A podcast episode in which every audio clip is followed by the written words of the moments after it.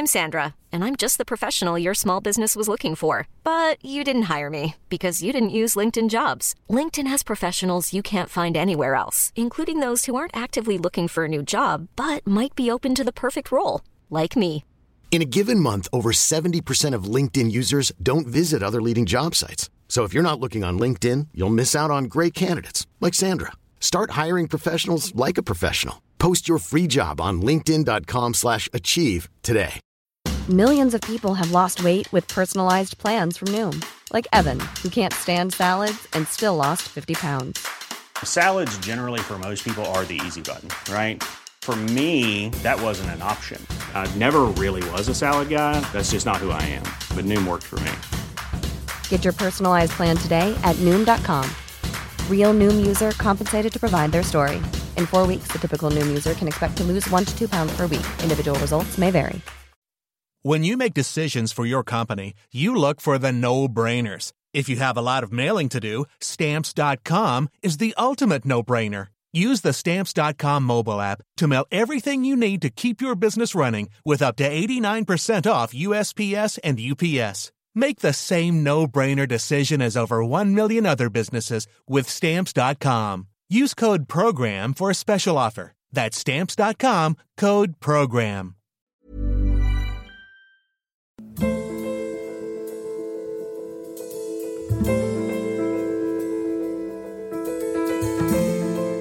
پادکست انسانک رو میشنوید. به روایت من حسام ایپکچی.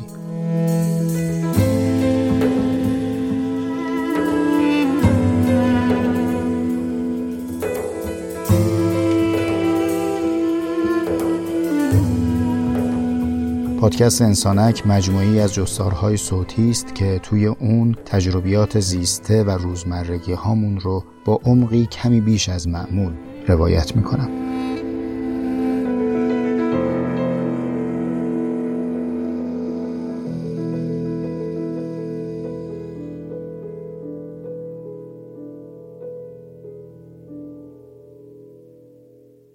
اسان رهنوردانی که در افسانه ها گویند. گرفته کولوار زاد ره بر دوش فشرده چوب دست خیزران در مشت گهی پرگوی و گه خاموش. در آن مهگون فضای خلوت افسانگیشون راه میپویند. ما هم راه خود را می‌کنیم آغاز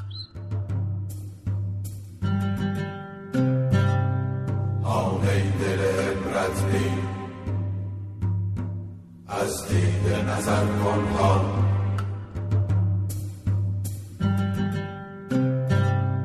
آنه دل عبرت دید نظر کن ها ایوان مدائن را. آهی را.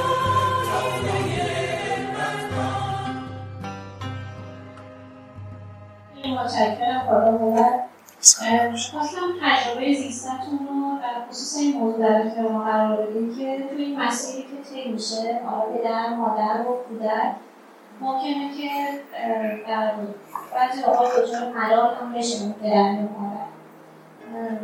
دچار سرور میشه همه چی هستش ولی ملال هم هست. شما تو پادکست انسانک به ملال زوجیت اشاره کردیم و خب کودک فهم می‌کنه. تجربه زیستی شما برخورد ملال چی بوده؟ دوست داشتم الان بگم سوال بعدی لطفا. من همون ملال به زوجیت هم که ساختم الان پشیمونم. تنها آن که بزرگترین جا را به خود اختصاص نمی دهد از شادی لبخند بهره می تواند داشت. آن که جای کافی برای دیگران دارد صمیمانه تر می تواند با دیگران بخندد با دیگران بگرید.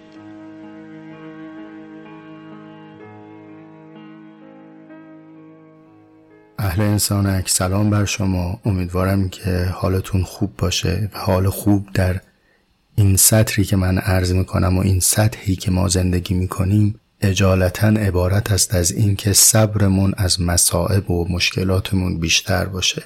و من امیدوارم که در این پنجه در پنجه رنج و صبر غلبه از آن صبر باشه برای شما. با اپیزود چهل و هفتم انسانک خدمت شما هستم و بسیار خورسند از اینکه فرصت دوباره ای هست تا پنجره انسانک رو باز بکنیم و هم تماشا باشیم در کنار یکدیگر و امیدوارم منظره خوشایندی رو هم تجربه بکنیم. قصه رو از اینجا آغاز می‌کنم که روزهای پایانی بهار سال 1402 برای من بسیار دلانگیز سپری شد. از اونجا که در پایان خورداد ماه به دعوت خانه هنرمندان مجالی فراهم شد که در باب هنر پدرانگی ارائه مختصری داشته باشم چند دقیقه گپ بزنم اما حاشیه‌ای که بر اصل چربید این بود که این مجال کوتاه فرصتی ساخت که بتونم برخی از شما که تا به اون روز فقط در صفحه خیال من حاضر بودید رو در برابر خودم ببینم چشم در چشم با هم حرف بزنیم حرف بشنویم و این برای من بسیار بسیار لذت بخش بود. چنانی که چند دقیقه صحبت که به پایان رسید فکر می‌کنم بیش از یک ساعت یک ساعت و نیم پرسش و پاسخ و گفتگوهای دو به دوی بعد از اون زمان طلبید و البته دیگه ساعت کار سالن تموم شد. به قول جلال الدین خان بلخی که میگه شب رفت و حدیث ما به پایان نرسید. شب را چه گنه حدیث ما بود دراز. و خلاصه در میونه این پرسش و پاسخ ها بحثی مطرح شد در خصوص ملال به شرحی که در ابتدای اپیزود خدمتون تقدیم کردم و شنیدیم. من اگرچه پاسخی که اونجا بداه عرض کردم رو در ادامه هم خدمت شما تقدیم می‌کنم که بشنوید. اما قریب به دو ماه مجال داشتم که فکر بکنم در مورد این موضوع و اون چیزی که در این اپیزود خدمت شما تقدیم میشه حاصل این چند هفته فکر پیمایی است که پیشکش شما. سوالی که در جلسه مطرح شد پیرامون بحث ملال بود و البته به فراخور گفتگویی که اونجا داشتیم مقید شد به ملال فرزند پروری من در اونجا عرض کردم که نظرم نسبت به سالها قبل که در اپیزودهای ابتدایی انسانک از ملال گفتم کمی دگرگون شده و البته این قاعده رایجی است. یعنی قریب به اتفاق اپیزودهای گذشته رو اگر دوباره با هم مرور بکنیم من ارزهای متفاوتی دارم و چه بسا شما هم نسبت به اون موضوعات امروز دیدگاه متفاوتی داشته باشید. این اقتضای تفکره تفکر سفره. برخلاف ایدولوژی که توهم در مقصد بودن رو از اول داره. یعنی کسی که بر مبنای ایدولوژی به درست و غلط ها می‌خواد برسه از اول میگه خب جوابا که تو جیبمه. برم ببینم در مصادیق کدوم ها با این جوابایی که من دارم تطبیق داره. اما کسی که داره تفکر می‌کنه مسافره و در جریان سفر برخی از مناظر رو با وضوح بیشتری می‌بینه از برخی از تجربه ها عبور می‌کنه به نادرستی بعضی گزاره ها می‌رسه یا درستی بعضی گزاره هایی که نادرست میپنداشته رو درک می‌کنه و این اقتضای پیمودنه. حالا در مورد ملال که مشخصا در اپیزود ملال زوجیت من در موردش ارزهایی رو داشتم این تجربه برای من حاصل شد. برای اینکه سیر تفکر رو با هم دیگه مشق کنیم خدمتون عرض می‌کنم که تردید از کجا حاصل شد؟ از اینجا که من دیدم آن چیزی که می‌خوانم و در حوزه نظر باهاش روبروم انتباق کامل با تجربم نداره. این نکته مهمیه که آیا ما از تجربه به نظریه می‌رسیم یا از نظریه به تجربه می‌رسیم؟ ما اول در میدان زندگی چیزهایی رو میچشیم بعد میریم فکر می‌کنیم براش قاعده درک می‌کنیم یا بالعکس اول قاعده درک می‌کنیم بعد سعی می‌کنیم تجربیات زندگیمون رو با اون قواعد تطبیق بدیم. من نمی‌خوام الان بین این دو گزار صفر رو یکی بحث کنم و بگم فقط یکی از این دو صحیحه. اما یه تذکری رو عرض می‌کنم از زبان شوپنهاور. شوپنهاور میگه اون کسانی که یه چیزی رو به مدد فکر خودشون ادراک خودشون تجربه می‌کنن و فهم می‌کنن اما این فهم رو معلق نگه میدارن نمیپذیرن تا زمانی که به تایید خرد دیگری برسه. برن تو نظریا پیدا کنن ببینن یه کسی دیگه اینو تایید کرده. برن در پرسجو از فهم عامه تاییدیه دریافت بکنن که این تجربه تجربه مقبولیه. شوپنهاور به این گروه میگه چلمن. البته یه چیز دیگه میگه. در ترجمه فارسی گفتن چلمن. ترجمه دور از معنایی هم نیست. شوپنهاور هم قریب به همین مزامین مد نظرش بوده. من در این خصوص توضیح مفصلی رو در جرعه سی و چهارم پادکست می به اسم چلمنیسم عرض کردم. می‌تونید رو وبسایت may.ir هم متن جرعه رو ببینید هم لینک های دسترسی برای شنیدنش در اختیارتون هست. پس الان به این بحث نمی‌خوام برگردم. تذکرم فقط از این جهته که من وقتی در تجربه زیسته خودم جاهایی رو پیدا می‌کنم که حضور در نقطه وصل برای من ملال انگیز نیست باب تردید بر من گشوده میشه و باید دوباره فکر بکنم که آیا همچنان به آن چیزی که شوپنهاور گفته بود باور دارم یا حالا نقدهایی به گمانم میاد؟ روش صحیح نقد کردن یا گفتگوی نقادانه اینه که ما وقتی می‌خوایم یک گزاره رو نقد کنیم ابتدا اون رو به درستی نقل کنیم. یه روش ناجوان مردانه یا یک ترفند رایج در نقد نظریات دیگران اینه که او رو معیوب نقل می‌کنن. وقتی معیوب نقل بکنن یعنی از ابتدا به نحوی ارائه شده و به میدان اومده که مستحق شکسته. و این خیلی رایجه. ما الان قصد نداریم به این معنا نقد بکنیم بلکه می‌خوایم چیزی یا سوالی بر اصل گزاره اضافه بکنیم.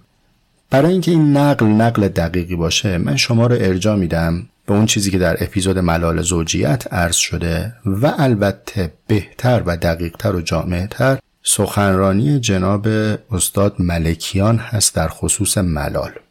من حتما این سخنرانی که البته در چند سخنرانیشون به بحث ملال اشاره داشتن ولی اونی که از همه جامع تر هست رو من در کانال تلگرام انسانک به نشانی t.me انسانک می‌ذارم براتون که هم خودم مجدد بشنوم هم شما. اما الان چون می‌خوام استناد بکنم به این مطالب خیلی مختصر و چکیده آن چیزی که فرمودن رو عرض می‌کنم.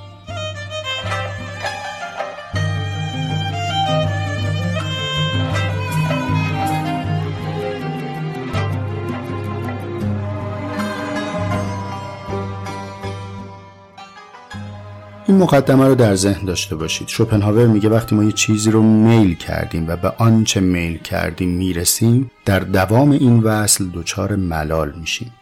جناب ملکیان در توضیح این گزاره از شوپنهاور مثال خوردن رو می‌زنن. فرمان که وقتی ما شروع می‌کنیم به غذا خوردن از یک مرحله به بعد دیگه اشباع میشیم. یا هر لقمه ای که به دهان می‌ذاریم نسبت به لقمه قبلی لذت کمتری رو برای ما حاصل می‌کنه. و با این مثال تصدیق می‌کنن گزاره شوپنهاور رو که ما وقتی در وصل آنچه میل کردیم می‌رسیم دچار ملال خواهیم شد. بعد در سخنرانی مفصلی به چند گزاره اشاره می‌کنن و میگن که این ملال متأثر از چند سببه یا به اقماز می‌تونیم بگیم چند علته. علت اولش تنوع خواهی تنوع طلبی و نوجوییه یعنی ما به آن چیزی که می‌رسیم آن چیز رو برای خودمون نابسنده می‌دونیم کافی نمی‌دونیم. پس میریم به سراغ تجربه نو و خواسته تازه. اینجا اگر که به ما بگن در همان خواسته سابق متوقف بمون در واقع این توقف است که برای ما ملال انگیزه چون نوخواهی ما سرکوب شده. این یک سبب. سبب دوم اینه که تکرار مقوله ملال انگیزیه یعنی ما وقتی یک تجربه رو به همان نحو پیشین تکرار می‌کنیم فرصت کشف و فهم جدید برای ما ایجاد نمی‌کنه. مزه جدیدی برای ما حاصل نمی‌کنه. بنابراین از این موقعیت تکراری معلول میشیم. برامون دلزدگی به همراه میاره این هم سبب دوم. سبب سوم که اتفاقا به نظر من از بقیه جالبتر میاد و برای خودم جذاب بود اینه که ما در مرحله انتظار توقع صحیحی برای خودمون تعریف نمی کنیم. یعنی انتظارمون از لذت از حز و مزه آن چیزی که آرزوش رو داریم بیش از اونیه که آن چیز در صورت حاضر شدنش بزاعت لذت بخشی داره و می‌تونه ما رو از این لذت بهرهمند کنه به عنوان مثال کار حدی از لذت داره رابطه عاطفی حدی از لذت داره. رابطه جنسی حدی از لذت داره.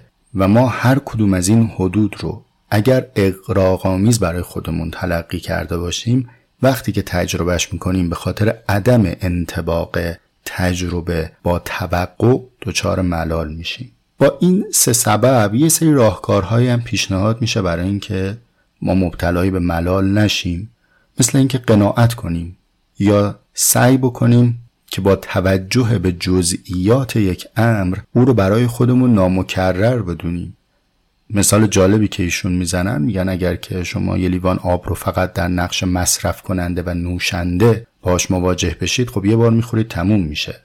و این تکرار برای شما ملال انگیزه ولی برای یک اندیشمندی که در جزئیات این آب دقت نظر داره در ترکیبش در چگالیش در خلوص و صافیش و هر آن چیزی که متخصصین این رشته بلد هستند هم آیا این در لحظه نوشیدن به پایان می‌رسه یا آب مقولی میشه که می‌شود سالها در اون تفکر کرد؟ این تفکر حاصل چیه؟ حاصل توجه به جزئیاته یا زمانی که ما می‌خوایم آستانه لذتی رو برای خودمون مفروض بگیریم از ابتدا بدونیم که بزاعت این چیزی که می‌خوایم ازش لذت ببریم چقدره؟ چقدر طاقت لذیذ بودن داره؟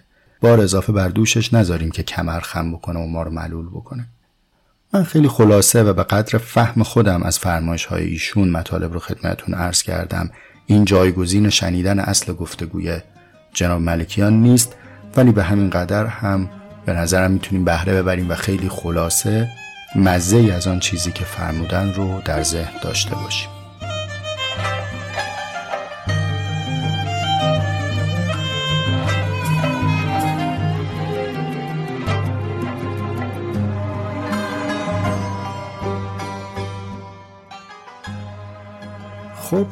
احتمالا برای شما همین مباحث خیلی مفید و کاربردی بوده و مثل من ازش لذت بردید چنان که از ذهن منضبط و منسجم جناب ملکیان هم انتظار داریم. نحوه ارائه مطلب هم چنان سلیس و دقیق هست که ما می‌تونیم جاش رو در زندگیمون پیدا کنیم که آهان این موضوعی که فرمودن و من فلان گردنه از زندگی باش مواجه شدم. یا این یکی نکته ای که گفتن مستاقش در تجربه زیسته من اینجاست. و من هم مثل شما همچین بهره رو بردم از مباحثی که گفته شده. بر مبنای همین ذهنیت هم اپیزود ملال زوجیت در چند سال قبل شکل گرفت و تقدیم شد. اما امروزی که دارم خدمت شما این اپیزود رو تقدیم می‌کنم دوچار یک نابسندگی هم یعنی آن چیزی که گفته شده رو در خصوصش نه نقد خیلی شاگردانه سوالهایی دارم. سال اولم مربوط به روش استدلاله که الان خیلی نمی‌خوام راجع بهش صحبت بکنم و اون هم استناد به تمثیل در مقام استدلال و تعمیم امر محسوس به امر معقوله. یعنی ما برای اینکه مخاطبمون رو قانع بکنیم براش مثال میاریم. چه مثالی از معده به عنوان یک مخزن واجد ظرفیت اسم می‌بریم. میگیم همون جوری که تو در این غذا میریزی یه جایی پر میشه پس آنگاه ممکن است که در مرحله عاطفه ورزی هم تو در یک رابطه عاطفی دچار سیری بشی. یا اگر ما هر قاشق غذایی رو که به دهان می‌گذاریم از لذتش کاسته میشه پس در رسیدن به هر میل دیگری هم این قاعده تکرار خواهد شد. اینکه این روش استدلال کفایت داره دقت داره یا نه رو شما با من یک سوال داشته باشید. هم من بهش بیشتر فکر می‌کنم هم شما. این هم مد نظر داریم که نسبت بین معده و غذا نسبت ظرف و مظروفه. یعنی دو چیز از هم جدا یکی در برگیرنده آن دیگری است. اما آیا لزوما در خصوص امر معقول مثل دانش مثل محبت همین اتفاق میفته ما وقتی مهر دریافت می‌کنیم آن جایی که مخزن حزم این دریافت هست جنس متمایزی داره یا او هم از جنس عقله از جنس عاطفه است. اهمیت این تفکیک چیه؟ اگر از جنس خودش باشه بر حجم ظرف اضافه می‌کنه. یعنی شما وقتی که آن چیزی که دریافت می‌کنید خودش از جنس عقله اینطور نیست که ظرف عقلتون پر بشه بلکه ظرف بزرگتر میشه. پس باز هم می‌خواهید. ما با خوندن کتاب ها عقلمون پر نمیشه. اتشمون به دانستن بیشتر نمیشه چرا؟ چون ظرف داره بزرگتر میشه. و اما صرف نظر از این نکته و سوال در خصوص نحوه استدلال من یه نکته هم در خصوص جامعیت این تقسیم بندی دارم و یه چیزی انگار در سراسر گفتگو فرض گرفته شده. و اونم اینه که اگر ما به یک موضوع میلی می‌رسیم و در این رسیدن دوچار ملال میشیم همش برگردن ماست.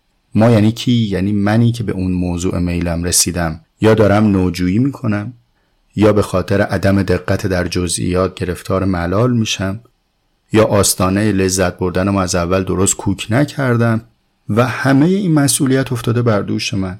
پرسش اینجاست که آیا خود آن موضوع آن امری که ما از اون ملول میشیم مسلوب الاراده است فاقد اثره.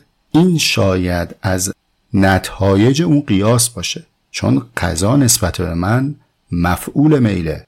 هوا نسبت به ریه من مفعول تنفسه. ولی آیا در یک رابطه عاطفی در یک رابطه همکاری در یک پیمان اجتماعی در یک رابطه بین حاکمیت و ملت اونجا هم اراده فقط یه سمت ماجرا قلمبه شده و طرف مقابل بی اراده است؟ یا ما وقتی داریم در خصوص ملال در حیات انسانی صحبت می‌کنیم باید به مسئولیت طرفین ماجرا توجه داشته باشیم. با این پیش درآمد من پاسخی که در جلسه خدمت عزیز سوال کننده تقدیم کردم رو اینجا برای شما ارائه میدم و بعد یه توضیحات تکمیلی دارم که تقدیمتون خواهم کرد. هانه دل عبرت بین از دید نظر کن هان. ایوان مدائن را آینه عبرت دان یک ره ز لب دجله منزل به مدائن کن. از دید دوم دجله بر خاک مدائن را. این هست همان ایوان که از نقش رخ مردم خاک در او بودی. دیوار گفتی که کجا رفتند؟ آن تاج وران اینک زیشان شکن خاک است آبستن جاویدان. این واقعیتش اینه که یه کمی رو کلمه ملال به نسبت دو سال پیش که در موردش صحبت کردم الان فهم متفاوت دارم و به جهت اینکه شوپنهاور در بحث ملال اینطور میگه. میگه شما وقتی که می‌رسید به یک نیازی و یک آرزوی برآورده شده ای دارید در پایداری اون آرزو به ملال مبتلا میشید و مثال پاندول رو می‌زنه میگه میگه ما بین خواسته ها و ملال در حال آمده شدیم. من برهان نظری برای رد این کلمات ندارم. فقط خودم در زیستنم. گاهی به آرزوهایی رسیدم که هرچی هم واسطادم ملول نشدم. اتفاقا آن چیزی که ما رو به ملال مبتلا می‌کنه به فهم من دیگه چون شما از ریفرنس تجربه پرسید از من اینه که ما خورد نارضایتی هایی دوچار میشیم که این خورد نارضایتی ها به مرور ما رو دچار زوال رضا می‌کنه. رضایتمون از دست میره. مثال محیط کار رو می‌زنم چون به هیچ جا بر نمی‌خوره. من نشستم توی محیط کاری رنگ میزم و دوست ندارم. قاب رو دیوار رو دوست ندارم کاغذ دیواری هم دوست ندارم بوق بیرونم اذیت هم می‌کنه اینا. ببین آهسته آهسته من رضایت خودم نسبت به فضا رو از دست میدم. این ملال نیست. چون من ممکنه در وصل یاری باشم صد سالم بشینم ملول نشم. شوپنهاور چون خودش اینو تجربه نکرده بوده احتمالا. مبتنی بر تجربه زیسته خودش گفته الا بالله هر که رسید به ملال می‌رسد. من میگم اون خودش یک کنش منفیه یک خورده نارضایتی هایی داره اتفاق میفته یه روز من میرم پیش رئیسم میگم دیگه نمی‌خوام کار کنم. اینو شاید خیلی ها تجربه کردید بعد می‌خوام مشکل چی؟ بعد تو هرچی فکر می‌کنیم الان من چی بگم؟ چون پر از خورده نارضایتی هایی هستم که هیچ کدومش به تمثیل الان برای اگر میگم کاغذ دیواری دوست ندارم به من نمیگه دیوانه ای. اومدی استفا میدی کاغذ دیواری رو دوست نداری. برمیگره میگه خب من آتو من پولتو بیشتر میدم. و تو میگی که باشه ادامه میدی و با نارضایتی دوباره برمیگردی. یه وقتی می‌بینی در یک رابطه زوجیت که شما به ملال زوجیت اشاره کردی رنگ لباس و نحوه خندیدن و مسواک می‌زنه نمی‌زنه. اینا همه کنار هم جمع میشه میشه زوال رضا نه نه اینکه ملال. حالا با این مقدمات برگردم سراغ فرزنداری. من در فرزنداری این رو به یک جهت احتمال وقوعش رو کمتر می‌دونم. شاید بگم به دو جهت یکی دیگهش بعد اومد تو ذهنم. اول دومیه بگم چون باحال. اینه که بالاخره تموم میشه می‌ذاره میره دیگه. خب شما مثلا در ملال زوجیت نمیگی که این از 18 سالگیش از من جدا میشه که. این بالاخره ما در یه مسیر رو طی می‌کنیم. ولی فرزند باید به قایت استقلال تربیت بشه. ما اگه تو جنگل هم بودیم و حیوان بودیم بعد این بچه لونه می‌رفت بیرون دیگه. خب یعنی پرنده هم تربیت رو به مقصد استقلال میره.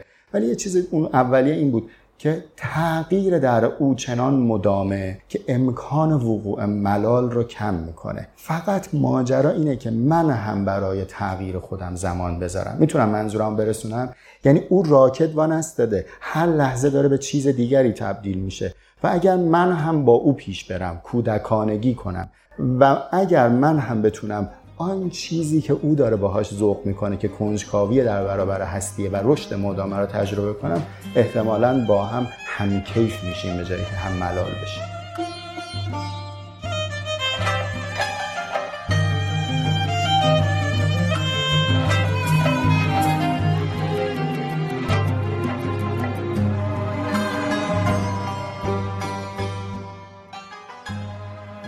قبل از اینکه توضیح تکمیلیم رو خدمت شما تقدیم بکنم یه یادآوری بگم. به خاطرتون هست که در اپیزودهای اخیر انسانک متوجه چه موضوعی هستیم؟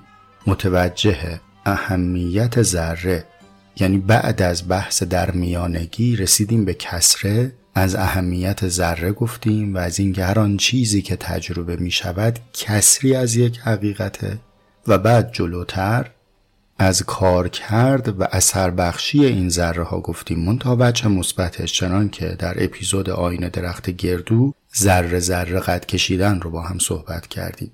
حالا در این اپیزود معکوس آین درخت گردوست یعنی به اثر تخریبی و زوال آفرینی ذره ها می‌خوایم توجه کنیم. یعنی چی؟ ببینید ما چیزی را میل کردیم. به آنچه که میل داشتیم رسیدیم. پس از گذران این تجربه دوچار ملال شدیم. یعنی آن چیزی که قبلا بهش میل داشتیم دیگه موضوع میل ما نیست. آیا ممکن است که این ناشی از تنوع طلبی من باشه؟ بله. ممکن است به جهت تکرار شوندگی من ملول شده باشم؟ بله. ممکن است که من از ابتدا انتظار صحیحی از این میل نداشته باشم؟ بله. اما آیا فقط همینها؟ نه خیر. یه وقتی هست که من نه تنوع طلبم نه مسئلم تکرار نه فهم ابتداییم غلط بوده. بلکه اون چیزی که بهش میل داشتم در حال غروبه در حال افوله داره ذره ذره آب میشه. ولی این حاصل ایراد در من نیست بلکه زوال یافتگی میل و رضایت چنان تدریجی و ریز ریز صورت گرفته. که گویی این درخت تنومند رو موریانه خورده و پوک شده. حالا بله با یه بادی افتاده. مستاق عینی تر بگو. چشم. مثل در یک رابطه عاطفی به خاطر خورده کارهای کرده و ناکرده ی طرف مقابل من رضایتم از او آسیب می‌بینه. در واقع یک کنش از او یا یک عدم کنش و سلب کنش از اوست که داره میل رو در من می‌کشه. اینا معمولا انقدر جزئی و ریزن که به تنهایی از عهده ناراضی ساختن ما بر نمیان. لزوما نحوه حرف زدن یک نفر کافی نیست برای اینکه بگیم دیگه نمی‌خوایم باش زندگی بکنیم. رفتارهای اجتماعیش چه بسا کافی نیست برای اینکه ما به نارضایتی کامل برسیم.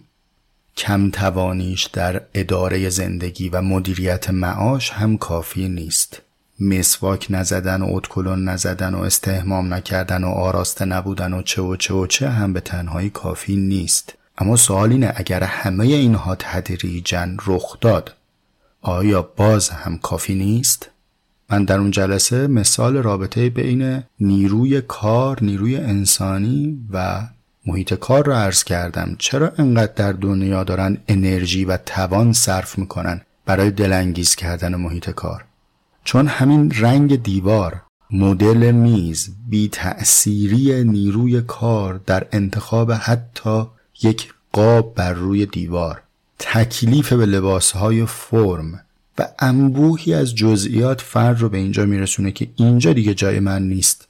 حالا شما اگر در مذاکره پایانی بگی من دوزار دهشه رو حقوقت می‌ذارم اصلا دردت چیه که نمی‌خوای دیگه با ما کار بکنی؟ و هیچی نمی‌تونه بگه. چون می‌دونه هیچ کدوم از این ذره ها به تنهایی قانع کننده نیست برشمردن انبوهی از این ذره ها هم دو هفته جلسه می‌خواد. نمیشه مثلا چهار پنج سالو در نیم ساعت گفت که. خب پس این هم عملی نیست. بنابراین ما نمیشنویم که نارضایتی طرف مقابل از چیست. میریم به یک بهانه اکتفا می‌کنیم. ولی در واقع در مسیر زندگی این ملال پدید اومده. اون رضایت زوال یافته. پس همیشه تنوع طلبی میل کننده نیست. انتظار غلط میل کننده نیست. یه جاهای مسئولیت آن سمت میدانه. ملتی اگر در برابر حاکمیت خودش به زوال رضایت می‌رسه به خاطر این نیست که خوشی زده زیر دلش از بس غرق نعمته. درک نمی‌کنه که وسط چه بهشتی داره زندگی می‌کنه. نه مسئله اینه که انقدر در طول سالها سالها سالها یک نسل رضایتش خورده میشه با ذره ذره خطاها با خورده ظلمها با قطر قطر ناکارآمدی ها و ناصداقتی ها که می‌رسه به یه نقطه ای که دیگه رضایت مرده تمام شده. این رضایت زوال یافته. حالا دیگه اینجا تو فرصتی نداری که بخوای ذره ذره رضایت رو بسازی چون این نسل از تو عبور کرده. ما نمی‌تونیم به اون دو نفری که در یک رابطه عاطفی رسیدن به مرحله پایانی و ملال درشون حاصل شده و رضایت درشون زوال یافته بگیم خب حالا برید یه هفته دیگه تمرین کنید. من البته که در کسبت درمانگر و تراپیست و اینا این حرفا رو نمیگم. هر آن چیزی که میگم به قدر بزاعت فهم یک نفر در اکنونه. چه بسا دو سال دیگه هم عرایز الانم رو نقد بکنم و حق غلط کردن و اشتباه رو برای خودم قائلم. اما هر زمینه که علل اصول زوال رضا ذره ذره و در مدت پدید میاد و فرایند برگشت ناپذیری داره. حالا فایده عملی این حرفایی که الان زدی چیه حسام؟ فایدش اینجاست همانطور که در اپیزود آین درخت گردو به اینجا منتهی شد که از خورد دستاوردها و خورد موفقیتها قافل نشیم و امیدوار باشیم که این قد کشیدن همواره و مستمر به میزان هر روز کمی بیش از هیچ می‌تونه ما رو به تنومندترین درخت باغچه بدل کنه دلواپس عکس ماجرا هم باشیم. خورد نارضایتی ها و ذره ذره زبال یافتن رضایت می‌تونه درخت تنومندی رو با یک نسیم از پا در بیاره چون چنان با تدریج از تو پوک شده که در لحظه سقوط به ظاهر فقط یک نسیم وزیده یک تبر بهش خورده یک تکیه اضافی بهش اومده. اما به واقع انبوه نارضایتی های قبلی دست به دست داده که امروز رو بکنه لحظه واقعه. چنین نیست که یک نفر در معرض یک دلبری قرار بگیره و یک دفعه مهر چندین و چند سال از ذهنش بره بلکه چندین و چند سال مهر سابق در معرض پوسیدگی و فرسایش و استهلاک بوده حالا در لحظه‌ای با آغوش باز از سوی دیگر مواجه شده. این بخشیدن حس قربانی و مسلوب الاراده پنداشتن آن چیزی که میل از او ساقط میشه به نظر من یک حفره است در بحث ملال که سعی داشتم در این اپیزود کمی بهش توجه بدم و بر اون نور بندازم. و القصه روایت به پایان ببرم. ما بخوایم یا نخوایم رویده در این زوالزار جهانیم جهانی که همه بهارهاش زایده خزان هاست. همه رویدن هاش سمره بریدن هاست. ما ناگزیرانه از ترس فرعون فرسودگی و دلزدگی چاره نداریم جز اینکه میله ها رو به نیل بندازیم و بعد چشم امید به اتفاق بدوزیم. اگر اقبال یار بشه دامن آسیهی شامل حال بشه و این میل برسه به دلداری و به میزبانی که باید اون وقتی که حتی در این فرعون سرای دنیا هم ذوق ما پر می‌گیره و خوشا به حال انسانی که ذوق پر گرفته داره. خوشا به حال انسانی که شوق شعله بر داره. چنین انسانی معجزش شکافتن نیل روزمرگی هاست. چنین انسانی زمزمش رجز خانی است. رواست اگر زیر لب بگه ما فاتحان قلعه های فخر تاریخیم. شاهدان شهرهای شوکت هر قرن ما ما راویان قصه های شاد و شیرین شاهدان شهرهای شوکت هر قرن. ما یادگار اسمت غمگین اعثاریم ما راویان قصه های شاد و شیرینیم. قصه های آسمان پاک نور جاری. آب سرد تاری خاک. قصه های خوشترین پیغام از زلال جویبار روشن ایام. قصه های بیشه انبوه پشتش کوه پایش نه. قصه های دست گرم دوست در شبهای سرد شهر. ما کاروان ساغر و چنگیم. لولیان چنگمون افسانه گوی زندگیمون زندگیمون شعر و افسانه ساقیان مست و مستانه. آن کجاست پاتخت قرن؟ ما برای فتح می آییم تا که هیچ استانش